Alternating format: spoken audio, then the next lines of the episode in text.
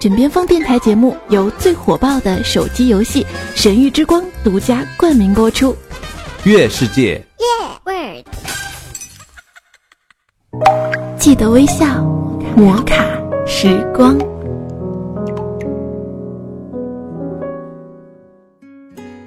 本节目由月世界独家冠名播出。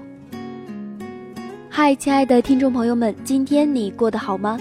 喜马拉雅枕边风电台欢迎您微笑收听摩卡时光，我是你们的老朋友小铁。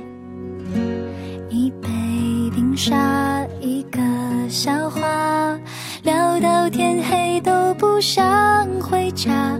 那个雨天，我的吉他，一唱一和，看爱在萌芽。今天我要和大家分享的。是一篇我在朋友圈看见的文章，觉得写的特别的好，然后看了之后也是很有感触，很有收获，所以今天就和大家一起分享。文章的题目是：每个人都有别人羡慕不已的东西。每一个人的际遇和客观条件都是相同的，有的人一生风平浪静。没有大起大落的惊喜和伤悲，有的人一生则跌宕起伏，波涛汹涌。当自己处于那种险恶境遇的时候，应该以怎样的心态去看待？是心平气和、坦然接受，还是怨天尤人、牢骚满腹，或者责怪命运的不公？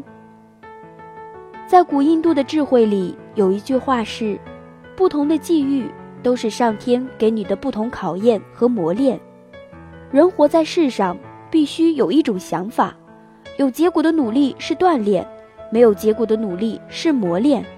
不论处于什么境遇，都应该咬牙挺过来，因为每一种际遇都是成长必须的元素。在这里呢，我要给大家讲一个佛教的故事。故事说啊，在大森林中有一个兔子家族。因为常常遭受其他兽类的攻击，而他们又没有任何能力对抗敌人，几乎每一天都有成员丧命，每一天都在为躲避攻击而疲于奔命。他们实在难以忍受这种颠沛流离的日子，一致决定去不远的一处悬崖边上，跳到深不见底的湖水里自杀。不论老幼的兔子们都同意了这个决定。都很悲壮地跟随着兔子王去悬崖边上，可是就在他们来到悬崖边一起要跳下悬崖的时候，那些正在湖水的边上玩耍的青蛙和鱼，看到那么多的兔子站在悬崖上，个个惊慌地逃开水边，游到湖水的深处去了。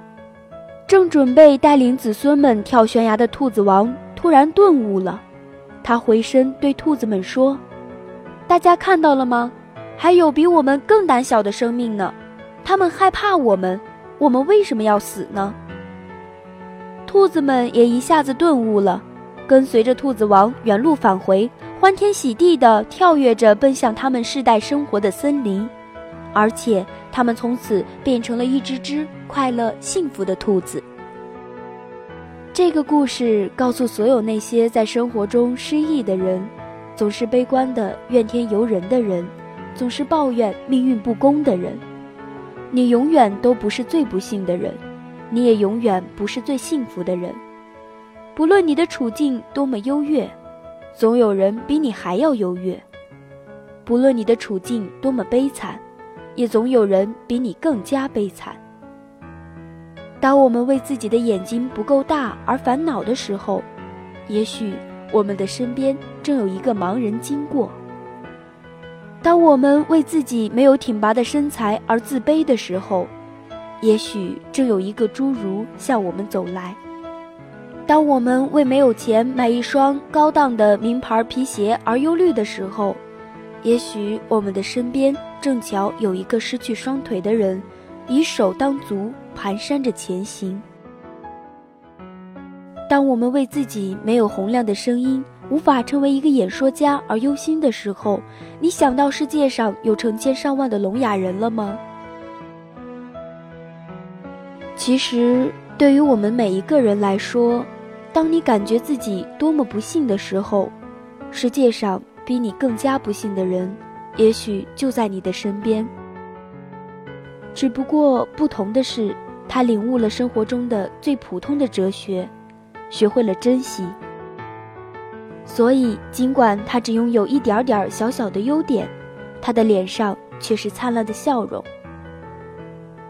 世界上永远没有完美，我们每一个人都有自己的不足和局限，也都拥有让别人羡慕不已的东西。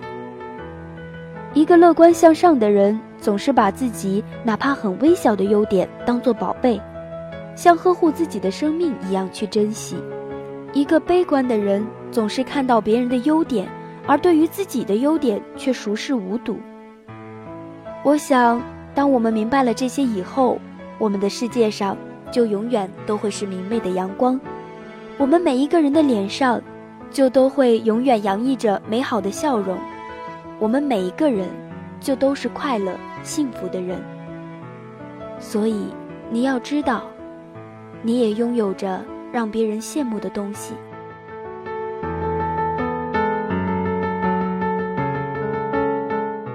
好了，以上就是今天我要和大家分享的内容。如果你听完之后有什么想法想和我交流的话，可以在节目的下方进行评论，我都会一一的回复。如果你喜欢我的话呢，可以在喜马拉雅搜索“侧耳倾听小铁”关注我，也可以加我的 QQ 听友群三幺幺幺三零五幺四和我进行交流。好了，以上就是本期节目的全部内容了，感谢收听本期的摩卡时光，我们下期再见吧，拜拜。最火爆的手机游戏《神域之光》，主播们都在玩，好玩的停不下来。月世界。耶